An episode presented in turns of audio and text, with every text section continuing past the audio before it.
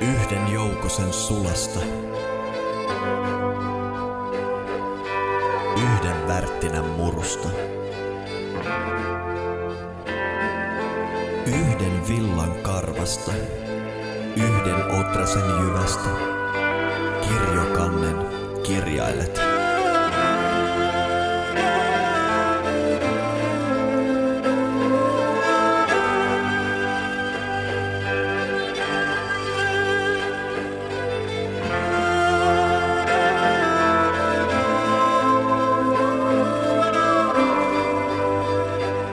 Tervetuloa kuuntelemaan Tietäjä podcastia, eli Tietäjäyhdistyksen omaa keskusteluohjelmaa, missä me mietimme, että mikä ihme on Itämeren suomalainen perinne ja miten se voi meitä jotenkin hyödyttää.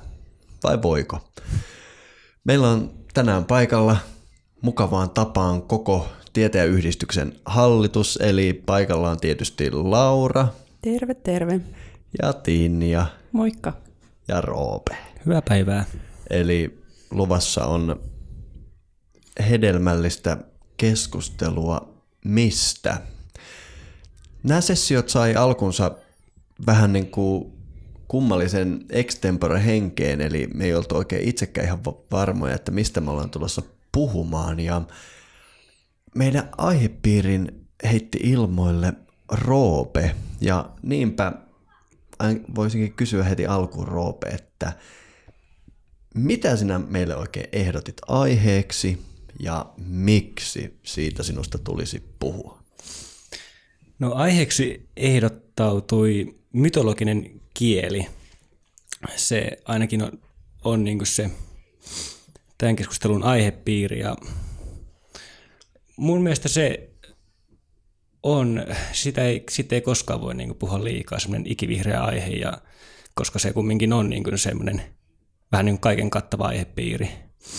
Ja mun mielestä aina voi hiukan, ainakin nykymaailmassa, kun se on, se on niin vieras aihe, niin sitä ainakin pitää vähän aina välillä niin muistuttaa, että se ei ole mitään semmoista niin outoa tai lapsellista tai kummallista kieltä, vaan silloin jokin hyvä syy. Ja se on mun mielestä aina hyvä aina välillä nostaa nostaa pinnan, pinnalle, että miksi siinä on hyvä syy mytologiselle kielelle tai sen kaltaiselle kielen käytölle.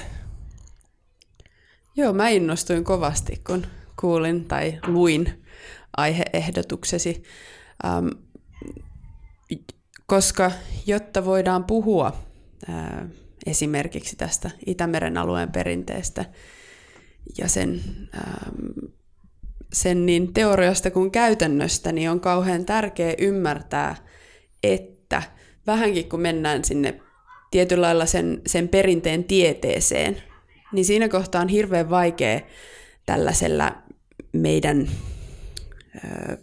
voisiko sanoa, että nykymaailman aika tällaisella järkiperäisellä kielellä tavoittaa niitä asioita. Ja tosi usein tulee se tunne, että nyt ei niin kuin sanat riitä. Ja sen takia mytologinen kieli, niin sen äärelle on kyllä todella hyvä palata. Ja sitähän me tehdään tietenkin käytännössä tosi paljon ihan sillä, että lauletaan loitsuja tai runoja tai, tai ö, kerrotaan satuja, mutta just tämä tietäjä-podcastin ajatus siitä, että luodaan sellaista filosofista perustaa kaikelle käytännön tekemiselle, niin sen takia mun mielestä oli ihan loistavaa, että sä muistutit, että hei, että nyt voisi taas podcast käydä läpi vähän tätä aihetta, että miksi ja miten. Lähdetään perusjutuista. Joka puolella maailmaa meidän esivanhemmat on käyttänyt mytologista kieltä. Ja mihin me viitataan mytologisella kielellä? Me käytännössä viitataan siihen, että meidän esivanhemmat kertoo tarinoita. Ja ne kerto tarinoita, ikään kuin ne tarinat olisi totta, vaikka modernille ihmiselle ilmiselvästi ei ole totta, että maailmankaikkeus syntyy puolukasta tai kilpikonnan selässä tai millään muullakaan tämmöisellä tavalla. Meille nämä tarinat ilmiselvästi ei ole totta, mutta meidän esivanhemmat suhtautui näihin tarinoihin ikään kuin ne olisi totta. Ja me kaikki tämän planeetan asukkaat tullaan jonkunlaisesta mytologisesta taustasta. Ei ole semmoista kulttuuria, joka ei olisi käyttänyt mytologista kieltä. Mutta toisaalta tullessamme moderneiksi, sivistyneiksi ihmisiksi meidän suhteemme näihin mytologioihin on muuttunut aika perustavalla tavalla. Ja voidaan sanoa, että 1900-luvusta tuli suuri mytologiasta eroon pääsemisen vuosisata. Musta tuntuu, että 1900-luvulle tultaessa oli semmoinen eetos, että nyt me ollaan valmiita, nyt me ollaan sivistytty, nyt me tunnetaan tiede. Niinpä on aika päästää näistä lapsellisista myyteistä irti ja siirtyä rationaaliselle aikakaudelle. Ja nyt me rationaalisen aikakauden lapset sitten tässä pohdimme omaa suhtautumista mytologiaan ja mytologiseen kieleen. Ja nimenomaan toi mytologinen kieli, me ei, me ei sanota mytologia, vaan kun me otettiin jakso aiheeksi mytologinen kieli, niin me ei ainoastaan puhuta mytologiasta, vaan me yritetään ymmärtää, miksi joku käyttäisi mytologiaa. Eli me suhtaudutaan mytologiaan vähän niin kuin yhtenä vieraana kielenä, niin kuin muitakin vieraita kieliä. Mytologiaa voi opiskella ja opetella ja jopa käyttää itse, jos haluaa. Eli tässä tämmöinen niin kuin pohja keskustelulle. Haluatteko te tarttua tuossa johonkin? No mun tekisi mieli tarttua siihen, että kun aloitit puheesi puhumalla siitä, että mytologia on tai ei ole totta, niin tämä totuus ja jonkun totta oleminen, niin tähän haluaisin tarttua heti alkuunsa. Koska kun puhutaan mytologisesta kielestä, niin jotta voidaan tietyllä lailla tehdä tuo ajatus siitä, että se on vähän kuin, niin kuin me voidaan puhua vaikka vieraasta kielestä, niin meidän täytyy tietynlaiset ö, totuuden kriteerit asettaa siihen keskustelulle, koska jos me ajatellaan, että se on, se on nyt vähän käytän huonossa tavassa tätä sanaa, mutta siis jos me ajatellaan, että se on vaan satua, niin silloin me ei ehkä pystytä sitä tutkiskelemaan sillä lailla ö, vakavasti otettavana vieraana kielenä. Niin sen takia mun mielestä olisi kauhean kiva vähän pohtia, että mitä se tarkoittaa, että jos ajattelee, että mytologinen, tai mytologia tai mytologinen kieli on totta. Pystyisikö tätä lähestymään niin kuin viemällä tätä vieraskielimetaforaa vielä pidemmälle?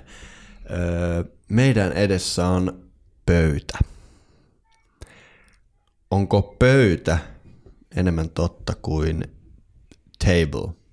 Jos mä esitän kysymyksen – että onko pöytä totta, niin te, te, no mä nyt esitän kysymyksen, mitä mieltä te olette? Mä, mä, puhun, mä puhun suomea, niin mulle se on. no, onko table totta? Se, taas kerran mä vastaan, että koska mä puhun englantia, niin mulle se on, mutta jos sä mm. heität jonkun kielen, mitä mä en puhu, niin silloin mun on ehkä sanottava, että ei. No mä en ole varma tosta, mutta, mutta joo, sä, sä oot tota mieltä ja hyväksytään. Mutta lähinnä mä mietin, että mm. mikä se on se pöytä tai table. Sehän on tämmöinen kahdesta tavusta koostuva symboli. Mm, nimi. Kyllä. Niin. Ja kukaan ei tiedä, mikä on todellisin pöytä. Pöydällä viitataan joihinkin asioihin ja niillä on rajatapauksensa, eikö niin? Joskus on mm. hyvin vaikea sanoa, että onko joku pöytä vai ei. Eli ne on, nämä sanat pöytä ja table on tämmöisiä symboleita, nimiä, joilla me viitataan johonkin asiaan. Ja kun me ollaan nyt julistettu, että me puhutaan mytologisesta kielestä, niin eikö me silloin puhuta jälleen kerran jostain, jolla viitataan johonkin tiettyyn asiaan. Kuvitellaan nyt vaikka, että me puhutaan Väinämöisen polvesta. Onko Väinämöisen polvi totta? No, jos sä oot altistunut modernille rationalismille, niin se hyvin todennäköisesti sulla on houkutus sanoa, että ei semmoista tyyppiä kuin Väinämöinen ole olemassa. Mm. Eli eihän nyt Väinämöisen polveakaan ole olemassa. Mutta joku, joka puhuu mytologista kieltä, voi helposti sanoa, että todellakin se konsepti, Väinämöisen polvi, on olemassa. Sä et vaan puhu mytologista kieltä, totta kai sä ajattelet, että se ei ole totta, mutta joku, joka on kouluttautunut muinaisessa filosofiassa, heti voi sanoa, että tämmöinen idea alkumerestä, johon syntyy kiintopiste, ja joka on esitetty Intian binduna, Egyptin benbenkivenä. Alkumeri, johon syntyy kiintopiste, on tosi tarkka filosofinen termi ja yhtäkkiä siitä tulee totta. Eli olisiko tämä jotenkin hyvä lähtökohta mm. niin kuin ymmärtää, mitä me tarkoitetaan mytologisella kielellä? Luulen, että siihen voisi lisätä vielä tietyllä lailla, koska mytologinen kieli puhuttelee tiedostamatonta mieltä, mm. niin sen takia, vaikka sulla ei olisi koskaan ollut kerrottu mitään Väinämässä polvesta, ja olisi niin kuin kasvanut hyvin rationaalisessa kulttuurissa, niin jossakin syvällä se voi tuntua kuitenkin siltä, että siinä voi olla totuuden siementä. Niin. Tämä on niin sanottu mytopoettinen tapa lukea, mikä kumpuaa tuosta, että näillä myyteillä on jotain niin kuin kykyä ilmasta asioita. Eli musta tuntuu, että meidän kulttuurissa on syntynyt tämä mytopoettinen koulukunta pelkästään siitä syystä, että me tajutaan, että siellä on jotain. Siellä on joka, joka tekee mulle hyvää, joka ravitsee mua, joka antaa ja laajempaa linssiä ja sitten se on toi, toi tulkintakonteksti on sitten syntynyt siitä. Haluaisitko vielä nopeasti avata mytopoettisen tulkintakontekstin, jos joku ei ole ihan tuttu tämän konseptin kanssa? No, se, se on vaikea munkin laittaa laatikkoon, kun mä oon näitä mytopoettisen koulukunnan suuria nimiä kolunnut, niin heilläkin on vaikeuksia mm-hmm. siinä. Suomessa mytopoettisessa koulukunnassa ehkä se merkittävi edustaja oli Anna-Leena Siikalla, joka oli Helsingin yliopiston entinen folkloristiikan professori, nykyään jo siirtynyt tuon ilmaisiin. Historiallisesti ehkä se kuuluisin on Max Müller, saksalais-britanni, tai saksalainen, oliko hän Oxfordissa yliopistossa, joka niin kuin, idea oli siinä, että näillä mytologisilla kertomuksilla on ilmaisuvoimaa sellaisenaan. Niitä ei niin kuin tulkita, vaan ajatellaan, että ne on, niin kuin Max Miller sanoi, kielen sairaus. miten miten niin kuin, niillä on ilmaisuvoimaa sinänsä. Mä muistan, kun meillä oli Lotte Tarkka vieraana, mä aistin mm. Lotte Tarkka myös sanoa, että ei sillä tarvi olla mitään filosofiaa mm-hmm. takana, vaan niillä on ilmaisuvoimaa sinänsä. Ja tämä on semmoinen tosi... Mä, mä usein sanon, että mytopoetiikka on vähän niin kuin taidekritiikkiä. Mm. Että kun me kaikki katsotaan leffa, niin me voidaan kaikki tehdä. Vielä joku Blade Runner tai joku David Lynchin elokuva, niin meillä kaikilla voi olla siitä tosi diippi tulkinta, mistä yksikään ei ole oikea, mutta se taideteos on sinänsä pystynyt välittämään tämmöisen jutun. Toi on se, miltä käytännössä mytopoettinen tulkinta mulle usein tuntuu. Eli miten se sitten toimisi, jos me tätä vieraskieli-analogiaa jatketaan? Se mytopoettinen lähtökohta jäisi ikään kuin vaan siihen, että sä luet vierasta kieltä sen enempää analysoimatta tai ymmärtämättä. Joo, mä oon aika varma, kun mä en ole tätä tarkalleen miettinyt aiemmin, niin mä nyt kadun näitä sanoja jossain ja on ihan varma, että mä onnistun tämän ilmaisemaan myöhemmin paremmin. Kyllä. Mutta mulla tulee tämmöinen hassu analogia, että mytologia ei mytopoettisessa tulkinnassa ole mikään vieras kieli, mm. vaan se on osa meidän tavallista kieltä tai vähän niin kuin osa meidän ilmaisua siinä, missä vaikka pieni murahdus on. Silloin on tiettyä ilmaa. Jos mä alan tässä vähän öö, murisemaan, niin kyllä teillä, te saatte siitä jonkun viestin. Eli sillä on niin kuin, murahdus itsessään mm. on jo, jo jonkunlainen niin kuin viesti, eikä sitä tarvitse sen enempää tulkita. Mm. Voisiko tämä mytopoettista kieltä miettiä sellaisena, että se, tota, että se pyrkii niin kuin maalaamaan tätä meidän ns-sielun maisemaa johonkin tämmöiseen sanalliseen muotoon. Ja se pyrkii käyttämään tämmöisiä niin kuin tiettyjä niin kuin symboleja, vaikka juuri pimeys ja valo. Eli valo on sitä, mitä me tiedetään, ja pimeys on sitä, mitä me ei tiedetä. Nämä olisi niin kuin symbolit tälle niin kuin meidän mielen sisällölle, jolloin sitten niin kuin mytopoettisessa maisemassa joku luola olisi sitten niin kuin vertauskuva sille asialle, mitä me ei tiedetä omassa mielessä, vaikka joku niin kuin, muisto, jota me painetaan alas, mikä on jossain syvällä alitajunnassa. Eli tämä mytopoettinen tulkinta olisi näistä myyteistä semmoinen, että se pyrkii niin kuin pukemaan tämän meidän mielen maiseman ns. Niin kuin, vähän, vähän niin kuin funktiot tämmöisiin niin kuin kielikuvallisiin tota, symboleihin. Tämä on se, mikä niin kuin mulla on ymmärtänyt my- mytopoetiikasta. Niin kuin, tota, Mä sanoisin, että tuo mytopoettinen ajattelu muuttui ehkä tohon näiden niin kuin syväpsykologisten tulkintojen kautta. Mm. Eli, mm. Eli, mm. Mutta mä oon samaa mieltä sun kanssa, että tähän se sitten hyvin helposti päätyy. Mutta mut mytopoetiikka puhtaimmillaan, niin kuin mä itse nyt just löysin Wikipediasta, Joo. maailman tärkeimmästä lähteestä, sanon kuvauksen siitä, mitä mytopoetiikka on, niin sanotaan, että myytti on symbolinen ilmaisutopa, joka ei pyri selittämään mitään, vaan sisältää itsessään selityksen. Joo, ja miksi mä nyt tartuin tähän ja halusin vähän vatvoa tätä mytopoettista lähestymistapaa. Musta tuntuu, että tämä nyt on ihan täysin, mulla ei ole mitään tietopohjaa tähän, vaan tämä on mun oma mutuni että tämä tämmöinen mytopoettinen vivahde on aika paljon taustalla nykyään, kun puhutaan mytologiasta ja erityisesti jos halutaan puhua mytologista kieltä, niin toi varsinkin miten Roope kuvaili tuossa, eli, eli minkälaisen tämmöisen niin kuin matkan se mytopoettinen tulkinta on kulkenut, niin tota, musta tuntuu, että se on ainakin itsellä niin, tullut tässä niin kuin paljon vastaan. Et se, on, se on aika sellainen, ilman että sitä edes määritellään, että nyt tehdään tämmöinen mytopoettinen tulkinta, niin se on ikään kuin semmoisena oletusasetuksena tosi paljon, kun käydään keskustelua ö, mytologisen kielen parissa. Joo, ja... Toki tämä voi olla nyt vaan ne piirit, missä mä pyörin. Mm. että...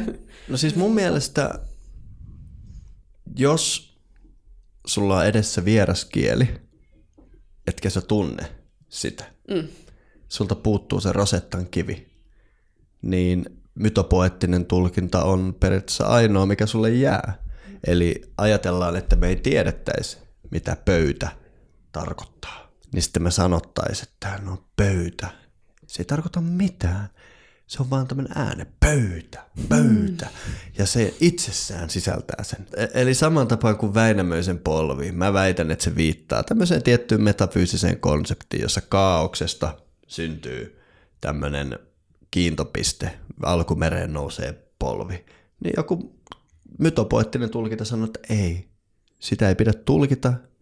Väinämöisen polvi ei selitä mitään, vaan Väinämöisen polvella itsessään. Siinä on se selitys.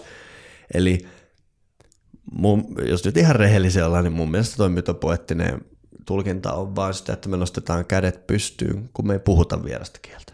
Mm. Et se on niin kuin tulkinta, mihin ei tarvitse ottaa mitään muuta niin kuin sen itse niin kuin mm. kontekstin ulkopuolelta. Kyllä. Mm. Mitenkäs me päästiin tuonne mytopoihin? Niin se, oli, no. se lähti sieltä jotenkin sieltä Tinjan puheenvuorosta, se oli, mutta toi oli hyvä ottaa itse alta pois. Joo, kyllä.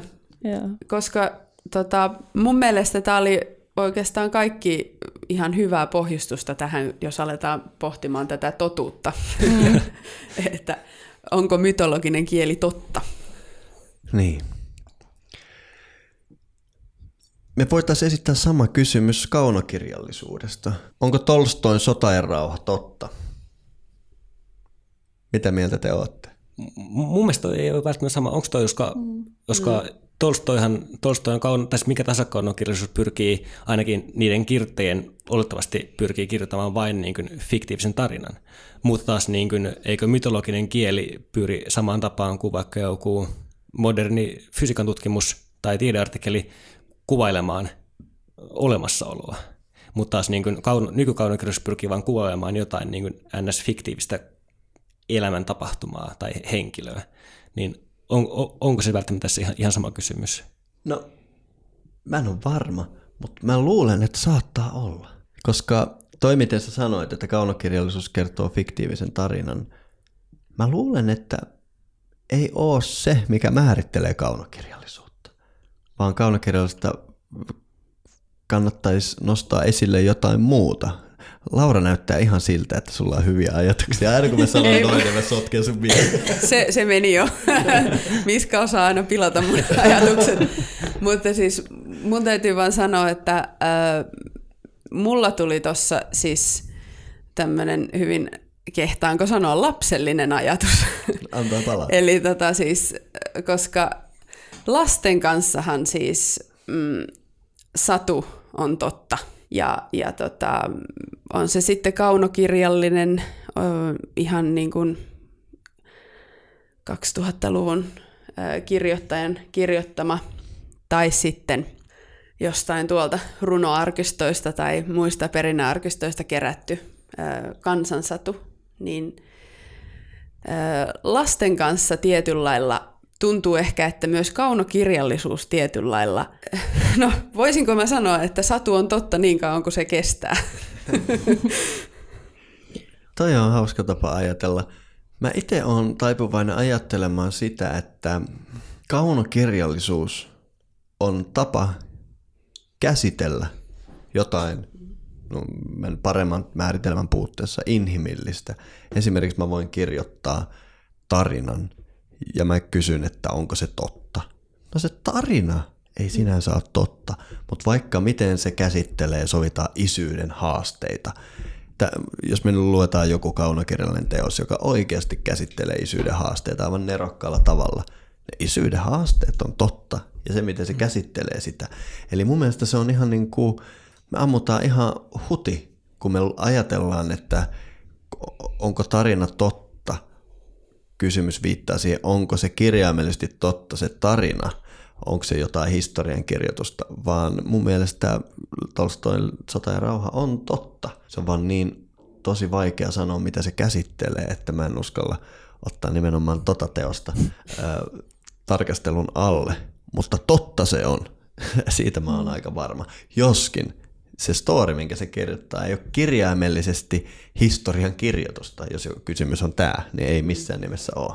Niin, että tulee mieleen vaan, että ehkä jos niinku kysymyksen, mm, jos sä muotoilet kysymystä just sillä lailla, että sulla on jotain ää, aihetta siinä kirjassa, mitä sä kysyt, onko tämä totta. Tietysti niin se ei ole se koko kirja itsessään, mutta se on joku viesti, mitä se kirja Kyllä. tuo esiin. Ja sitten jos niin kuin kohdistaa niin kuin sitä mielipiteensä siihen viestiin, mitä se tulee esiin, niin sit, silloin voi sanoa, että se on totta, koska se tulee esiin siitä kirjasta. Mm. Mutta mun mielestä siinä niin kuin Lauran argumentissa, että tietyllä lailla, tämä on niin kuin hyvin tämmöinen, just niin kuin log, logiikan avulla tai järjen avulla voidaan sanoa, että jotain on totta, koska kirja mm. kertoo tämä ja tämä asia on, sen takia se on totta. Mm. Mm-hmm. Mutta siitä on olemassa, vähän kuin mä yritin sanoa siellä Väinämöksen polven kanssa, mm-hmm. että on paljon mitä tuntumassa, että tämä on totta. Mm. Vaikka en mä voi sanoa, miksi voi olla, että jollekin mulle niin. se ei ole totta, mm. mutta mulle se on ihan niin kuin yeah. totta. Ja. ja se on niin kuin ehkä tuommoinen lapsen mieli, joka on sillä, että totta kai tämä on totta. Ja mun mielestä se on niin hauska, että meillä on sana mielikuvitus. Mm. Koska mun mielestä se on jo sanana, niin kuva, kuvaa tavallaan tota tilannetta. Joo, me voidaan sanoa, että joku on vain mielikuvitusta, mutta se on ikään kuin se mieli kuvittaa siinä sen ö, oman tole, todellisuutensa tai olemassaolonsa, Joo. jolloin sitten tuosta tulee just, justiinsa, ö, mitä mäkin ehkä hain tuolla ajatuksella, että satu on totta niin kauan kuin se kestää, että mm. se on se. Ja sitten kun mä, jos mä mietin loistavia kirjailijoita, niin mulla on semmoinen olo, että näillä loistavilla kirjailijoilla on ollut niin kuin ristiriitaisia ajatuksia, niin kuin kellä tahansa. Mulla saattaa olla, osa musta on sitä mieltä, että tieteellä, materiaalisella tieteellä on vastaus kaikkeen. Ja osa musta on sitä mieltä, että mä vaan tarvitsen rituaalin, uskonnon ja jonkun tuomaan merkitystä elämääni. Ja osa musta on sitä mieltä, että pitäisi vaan luovuttaa kaikkea ja lähteä erakoksi johonkin. Ja mä, mä en ehkä kirjailijana ole pysty analysoimaan itseäni niin hyvin, että mä tietäisin, että mulla on nämä tunteet sisällä. Ja sitten mä alan kirjoittamaan, niin sitten mulle tulee sinne tekstiin se hahmo, joka kannattaa tätä uskonnon soihtua, hahmo, joka mm. kannattaa tieteen soihtua, hahmo, joka sanoo, että ei kannata edes yrittää. Ja tavallaan mä kirjoitan ja ne sitten multa kysytään, että onko nämä hahmot totta. Mm. No ei tuommoista hahmokikinä elänyt, ei se ole totta. Mm. Mutta ne on, ne elää mun sisällä ja ne taistelee ja mä laitoin ne tähän tekstiin taistelemaan ja tämä taistelu on totta. Mm. Ja ehkä just koska sisäinen elämä monesti tuntuu ihmiselle hyvin sillä, että se on totta. Ja kun sä ilmaiset mm. se kirjan tai taiteen kautta, niin se tuntuu muillakin, että tämä on totta, koska Kyllä. se puhuu just mm-hmm. siihen sisäiseen elämään. Niin, tosi moni muu taistelee samoja äärellä mm. ja sen takia se on niin maagista niin kuin lukea, varsinkin jotain dialogin mestaria, joka saa niin kuin, nämä isot teemat tolleen inhimillisesti kä- käsittelyyn.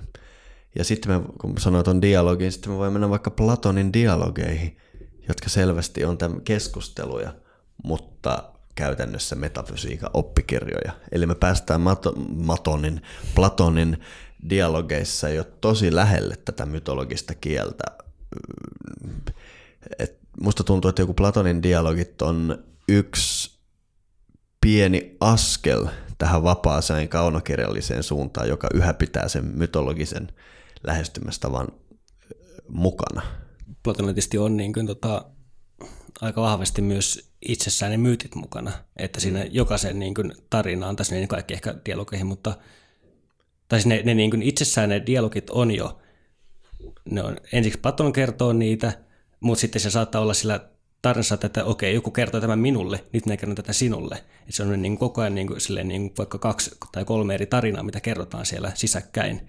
Ja taas siellä yhden tarinan sisältä sivu kertoo eri tarinan, vaikka niin kuin Platonin luolan luola. Että se on taas niin kuin jokin tarina siellä, se, se on jopa niin kuin myyttinen tarina.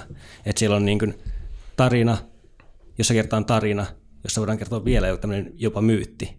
Että siinä on niin kuin, se on aina niin kuin jokin tarina, se ei koskaan semmoinen niin kuin, että tämä tapahtuu tässä, vaan se on aina jokin tämmöinen, niin kuin, mm-hmm. mitä, mitä kerrotaan ja tarinoidaan ja jaetaan jollekin.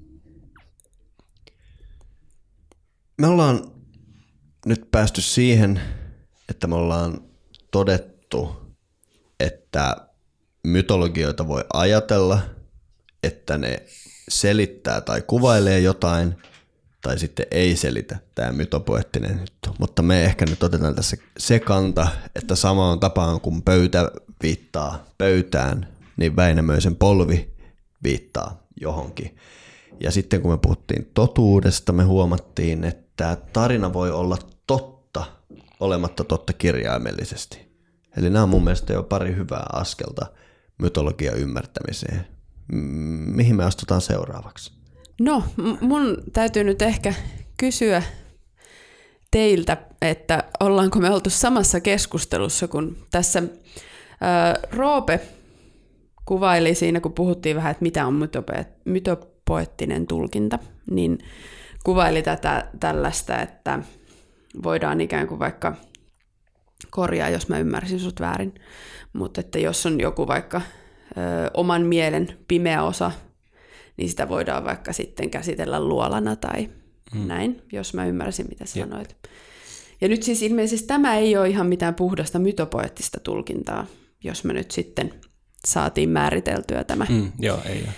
Ö, mutta se, en tiedä halutaanko määritellä, mitä tulkintaa se sitten on, mutta sehän on, siis se oli just se, mihin mä viittasin, kun mä sanoin, että hirveän paljon mun mielestä nykyään käytetään semmoisena ihan niin kuin oletusarvona.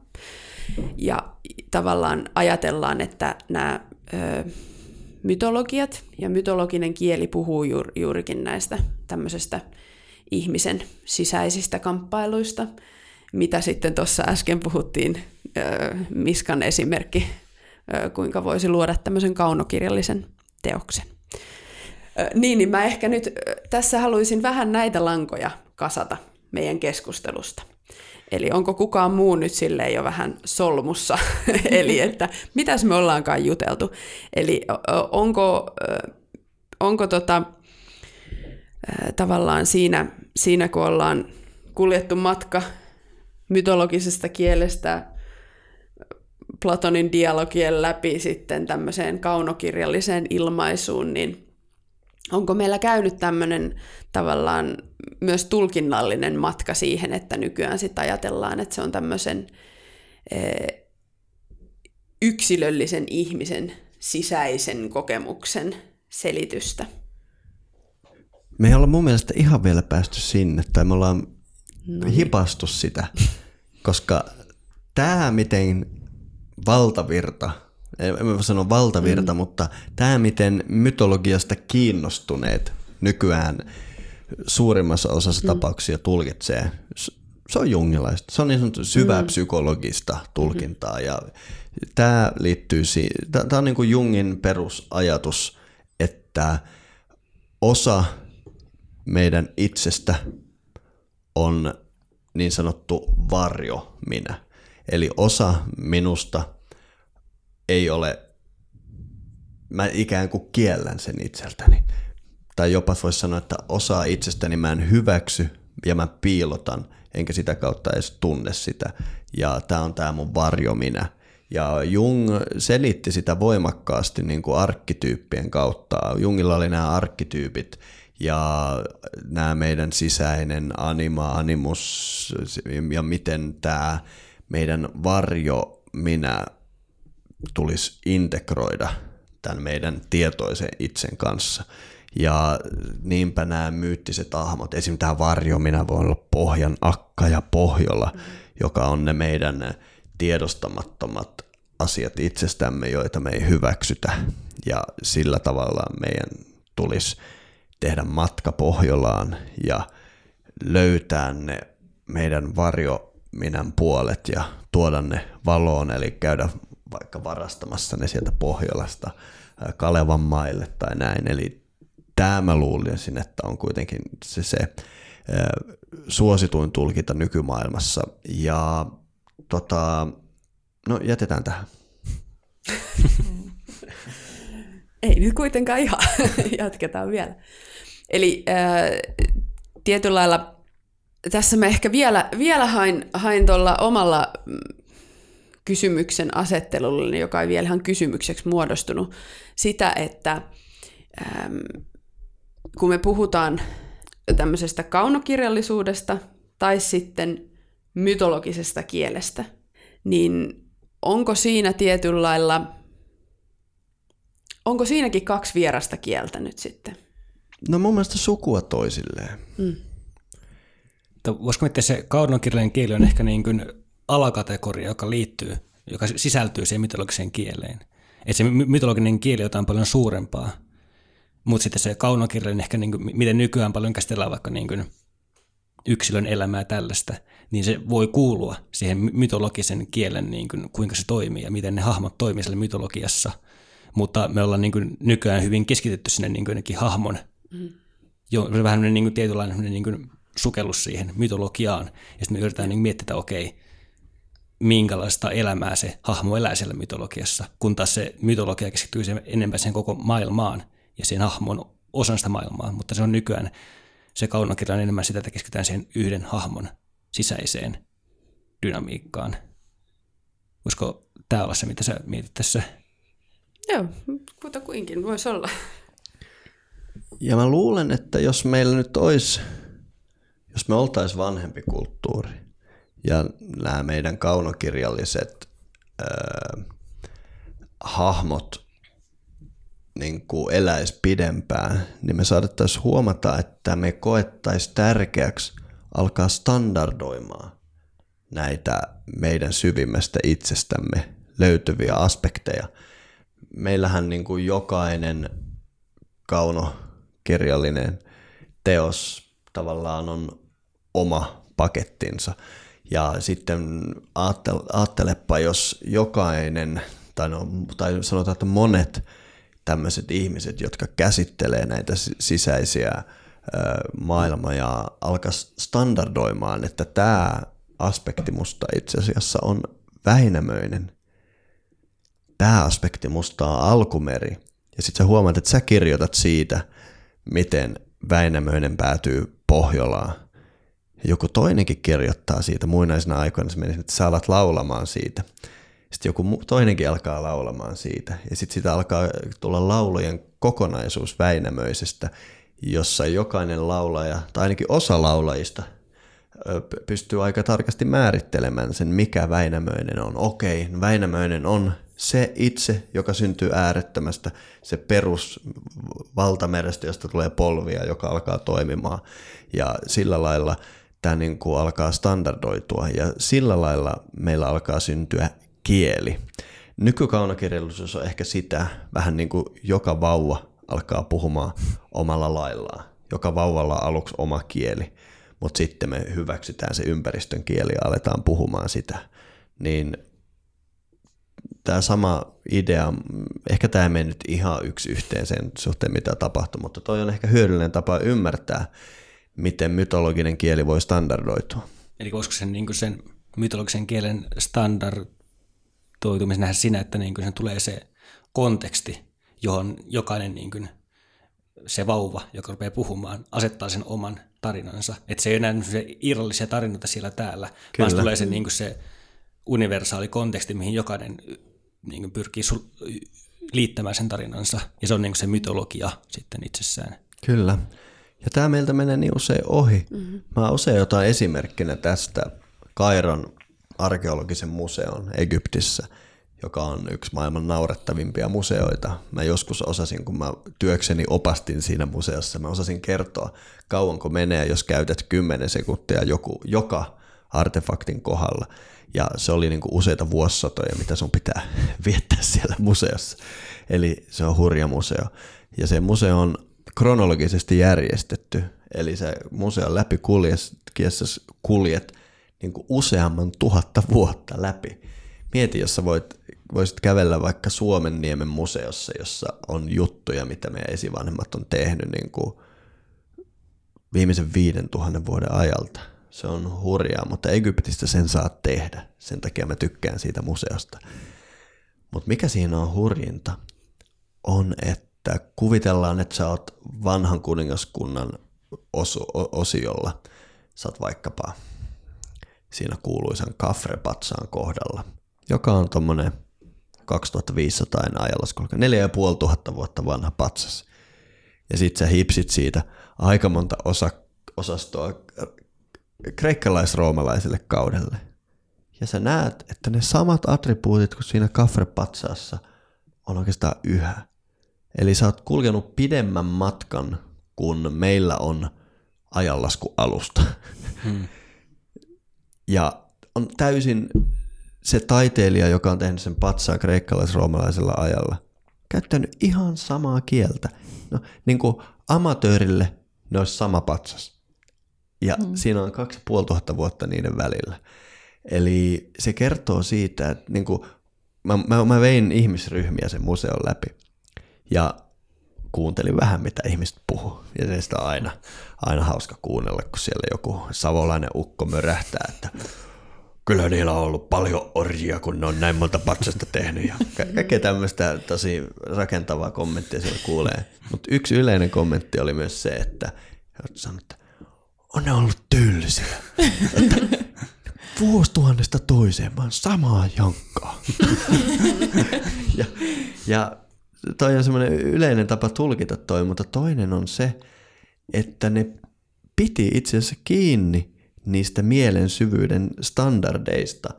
Heillä oli kieli puhua asioista, mihin me ei tiedetä meidän kulttuurissa vielä, että on kieli puhua niistä. Mm. He vaan piti siitä saman tapaan kuin varmasti monet sanat heidän puhutossa kielessä säily, että joku, no se mä tiedän, että nykykoptissakin vielä aurinko on rie, eli se on ollut 5000 vuotta sama sana, niin samalla lailla he piti kiinni mytologisesta kielestä ja me luullaan, että heillä oli vaan niin kuin raja, rajo, ne oli paskoja taiteilijoita, niin pystynyt keksimään uusia juttuja. Epä, epäluovia taiteilijoita. Tosi epäluovia, samaa junnaa vuosituhannesta toiseen.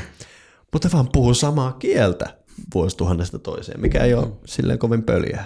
Näinpä, ja kyllähän toi itse asiassa on mun mielestä aika paljon ää, nykyään jotenkin tämmöinen, en tiedä voisinko sanoa väärin tulkinta mytologisesta kielestä, että se on jotenkin silleen justiinsa epäluovaa ja, ja vähän niin kuin paljasta tyhmyytesi tai tylsyytesi tai mitä onkaan jankkaamalla, vaan niitä samoja.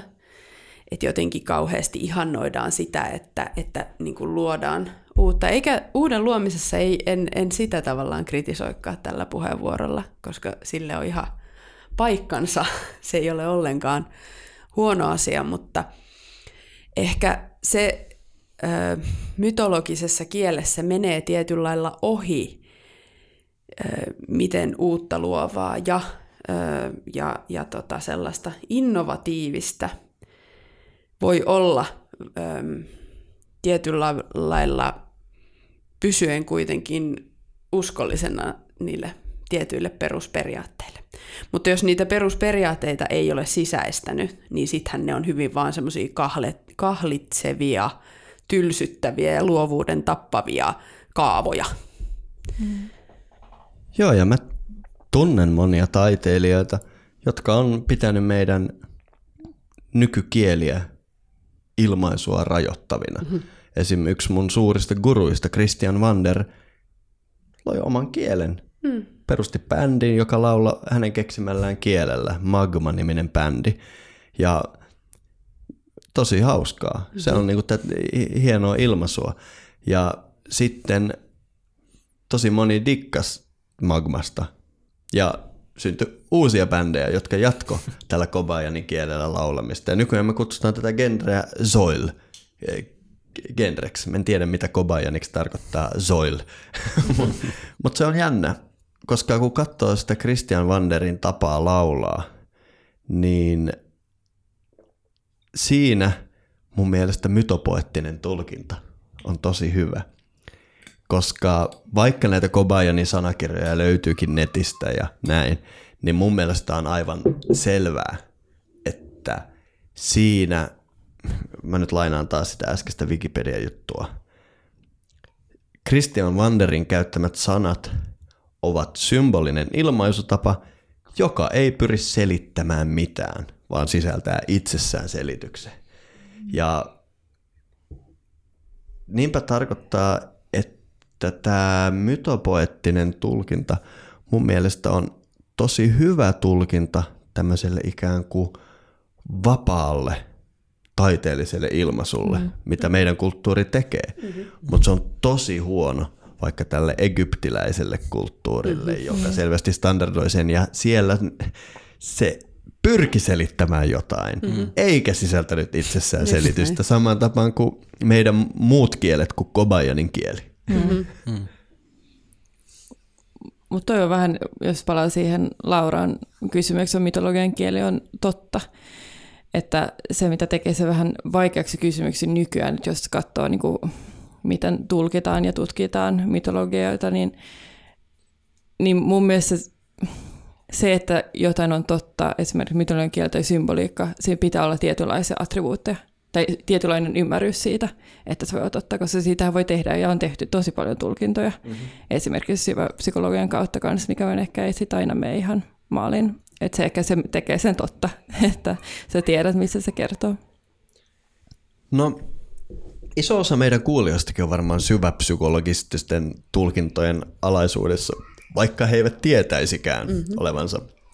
Mun merkittävin myyttiopettaja sanoi, että kaikki nykyihmiset on jungilaisia tietämättä olevansa jungilaisia. Mm-hmm. eli, eli jos joku ajattelee, että miksi hän kutsuu mua jungilaiseksi, niin Jung ja hänen mytologinen tulkintansa on niin syvällä meidän kulttuurissa, että ei me mm. tunnisteta sitä. Mm-hmm. Ei me ehkä olla ikinä luettu sanakaan Jungia. Jopa ne, ketkä sanoo, että ei pidä Jungista, on jungilaisia mun mielestä. Kyllä. No, joka tapauksessa me nyt ollaan kuitenkin tarjoamassa ei-syväpsykologista tulkintaa mm. mytologisesta kielestä. Ja meidän olisi varmaan pakko yrittää perustella, miksi me hylätään, tai mä en ainakaan hylkää syväpsykologista tulkintaa, siitä on hirvittävästi opittavaa. Mä sanoisin, että se on osaksi totta, se ei ole vaan koko totuus. Öö, mitä mieltä te olette? Missä syväpsykologinen tulkinta jää teidän mielestä vajaaksi vai jääkö? Voisiko sen, mitä mulle ainakin herästi sen mieleen, että voisiko se nähdä siinä, että tämmöinen syöpsykologinen tulkinta maadottaa itsensä johonkin, mihinkä ehkä sitten niin tämmöinen, ainakin meidän tulkinnan mukaan tämmöinen niin traditionalistinen tulkinta ei maadota, että tämmöinen niin kuin se ma, jungilainen tämmöinen no, moderni psykologia on hyvin niin kuin yksilön psyykkeen tasolle. Niin kuin, se, se niin kuin perustelee kaiken, että okei, tämä, niin kuin, mitä tämä tarkoittaa tässä yksilön psyykkeessä. Ja se pyrkii sijoittamaan kaikki ne elementit, ne my- myyttien elementit siihen niin kuin yksilön psyykkeen dynamiikkaan tai mielen dynamiikkaan, mutta sitten niin kuin, eli se on, se on maadottanut itsensä siihen, mutta sitten niin kuin tämmöinen ehkä perinteisempi tulkinta sitä on, että se maadotus onkin johonkin laajempaan, että se ei ole niin kuin siihen yhteen erityneeseen mieleen, vaan se on siihen laajempaan mieleen, mihin se maadotus tapahtuu. Mm. Ja mi, mi, ehkä, ehkä, ehkä niin kuin mikä se konteksti on, minkä sisällä se kaikki tulkitaan. Mä oon sun kanssa kaikesta samaa mieltä, mutta toi on tosi vaikea pointti. Eli jos joku osaa sanoa sen toisin sanoin, niin siitä voisi olla hyötyä, koska mä todella uskon, että tosi moni meidän kuulijoista ei ehkä ymmärtänyt, mitä tuolla maadotuksella tarkoitetaan. Ja samalla kun kelaatte, miten te pukisit sen sanoiksi, niin minä puen sen sanoiksi. Tai mä nostan pointin siitä, että Jungilla ikään kuin se korokkeelle nostettu asia oli se, mikä varmaan useimmiten käännetään tietoinen mieli. Eli nämä tiedostamattomassa olevat kielletyt asiat tulee saada tietoisen mielen kontrolli alle ja sitä kautta integroida ne niin kuin osaksi yhtä kokonaista. Eli tavallaan tässä mielessä se Jungin itse on se yksilön tietoinen mieli. Joskin Jungille on annettava mun mielestä tästä vähän pisteitä, että hän pitää tavallaan sillä kollektiivisella tiedostamattomalla vielä porti auki laajemmalle mm, tulkinnalle mm. ja ehkä me ollaan liian ankaria Jung-sedälle, koska hän eli sekopäämaterialistien aikaa, missä kaikki myytit piti hävittää ja tuhota, ja hän, hän oli aika ahdas liikkumatila niin kuin jossain 50-luvulla näitä pistellä kokoon. Mutta mä oon samaa mieltä Roopen kanssa, että tämä yksilön varjojen maailma on täysin riittämätön konteksti. Meidän esivanhemmille se oli kaikkeus. Hmm. Kaikkeus sisältää kaiken. Tuossa on iso ero. Mutta onko teillä muita tuumailuja tästä? No, mulla tuli mieleen se, mitä Roope sanoi tuossa aikaisemmin jo. Hmm. Siitä, että jos olisi kokonainen tarina, tai sitten, että sitä tarinaa supistetaankin sen yhden hahmon seikkailuksi, ja ikään kuin vielä ehkä siitä supistetaan sillä lailla, että se onkin se vain yhden, yhden hahmon tämmöinen niin kuin, järkeilyjä ja ajatteluja ja pohdintoja. Vähän tämmöinen ajatus mulla tuli tosta. Että jos miettii sitä sellaista syvä psykologista ää, niin tulkintaa mytologian kielen ää, lähtökohdaksi. Kyllä. Joo, tietyllä voisi ehkä vielä lisätä, että esivanhemmilla ehkä ei ollut samanlainen käsitys yksilöstä kuin meillä on nykyään. Eli sen, se on niin hyvä semmoinen viitta siihen, että se mitä me nyt tulkitaan, ne on hyvin niin meidän ajan yksilön niin perspektiivistä. Konseptilla. Niin, että siinä on mm-hmm. konsepti nimeltä yksilö, Joo, mutta kyllä. välttämättä ennen vanhaa ei ollut sellaista konseptia kuin yksilö tai identiteettiä nimeltä yksilö. Joo. Kyllä. No mutta tässä tunti vierähti aika nopeasti. Kun lähtee tämän aiheen pariin, niin aika lentää. Mä luulen, että me ollaan ainakin onnistuttu vähän sekoittamaan kuulijamme käsitystä myyteistä. Ja me ollaan vielä ihan saatu tätä hommaa valmiiksi. Öö, mä luulen, että me jatketaan keskustelua ja minä haluaisin viedä keskustelua vähän vielä lisää tähän, mikä on totta idean suuntaan ja lähteä analysoimaan tai oikeastaan kyseenalaistamaan näitä faktan ja fiktion välisiä juttuja. Eli me siirrymme seuraavaksi Tuonelaan, eli tietäjäyhdistyksen kannatusjäsenien ja jäsenien ja podcastin tilaajien erityispitkään osuuteen ja sinne pääset helposti menemällä tietäjä.supercast.com ja nyt kun tämä on tullut selväksi, haluatteko te muut kertoa, onko teillä joku juttu, mistä te haluaisitte Tuonelassa puhua? No mä kaipaisin vähän käytäntöä. mä, ajattelin, että voitaisiko me ihan ottaa joku pieni käytännön esimerkki. Ei huonoa idea. Meinaatko, että me ei vaan sekoiteta kuulijoita, me vaan annettaisiin jotain hyödyllistäkin? No mulla jotenkin olisi semmoinen toive. Okei, okay. tällä kertaa. Tehdään poikkeus podcastin tiukasta linjasta. Kyllä. Muita tuumailuja. Katsotaan, mitä tapahtuu Tuonelassa. Luulen, että siitä tulee mm-hmm. hyvä. Se näkee sitten. Mm-hmm.